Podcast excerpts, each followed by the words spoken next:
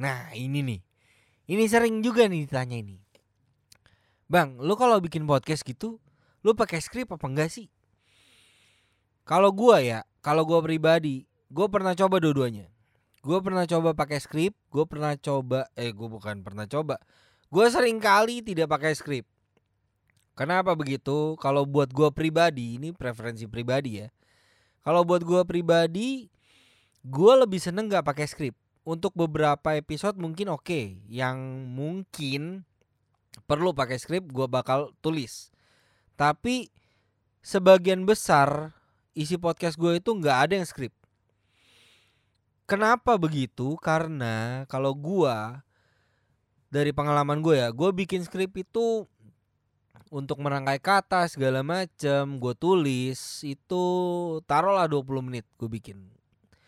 Pas gue take, pas gue record, itu jadi cuma lima menit men.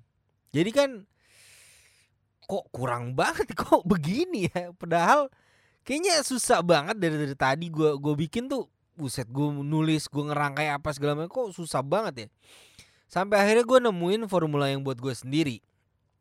Gue cuman tulis intinya aja. Gue mau bahas apa hari ini, gue mau bahas apa untuk episode kali ini. Dari situ gue coba cari untuk bridging di awal. Gimana ya? Ngomonginnya ngomongin apa dulu ya? Sampai akhirnya masuk ke tema dan ke kesimpulan tentunya. Ya kan? Pasti kan ada gitu.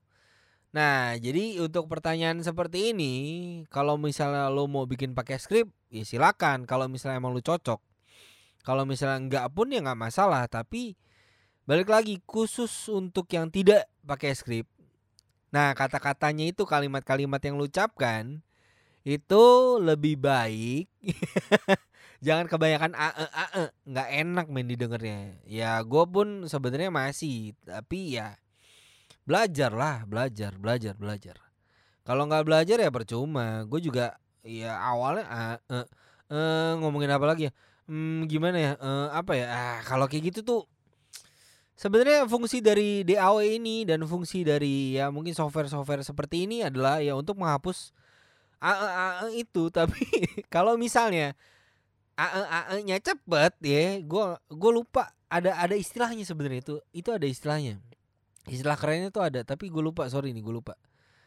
Pokoknya ya itu bisa di-cut sebenarnya, tapi kalau untuk orang-orang yang baru pertama coba dan agak mungkin dia bisa dibilang tim yang tidak ngedit-ngedit audionya untuk membuat podcast, yaitu ya cobalah di dikurangin nya itu. Jadi kalau misalnya emang lu hobinya lu bisa buat ngedit dan lu lu seneng buat ngedit podcast lu sebelum lu publish, ya itu bisa juga lu akalin.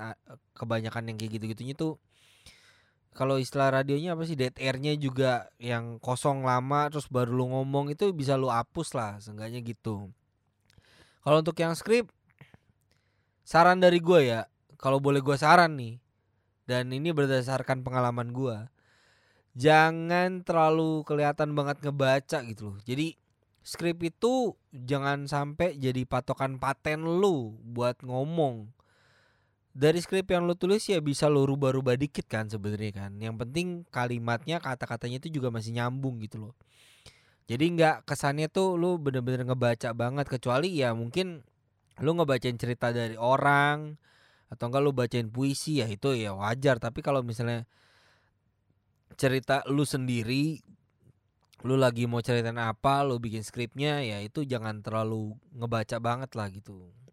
Karena gue coba Gue pernah coba, gue baca, bener-bener ngebaca banget, dan gue coba untuk ngerubah sedikit-sedikit, ya hasilnya beda gitu. Didengar juga lebih lebih enak, yang lebih lebih fleksibel kan, lebih enak kan, lebih asik gitu. Jadi ya terserah lu lah, lu mau bikin pakai skrip kayak mau kagak, kayak senyamannya lu aja gitu kan. Yang penting ya terus belajar. Yang penting lo terus belajar aja lah, coba memperbaiki gimana. Oke, dah, good luck.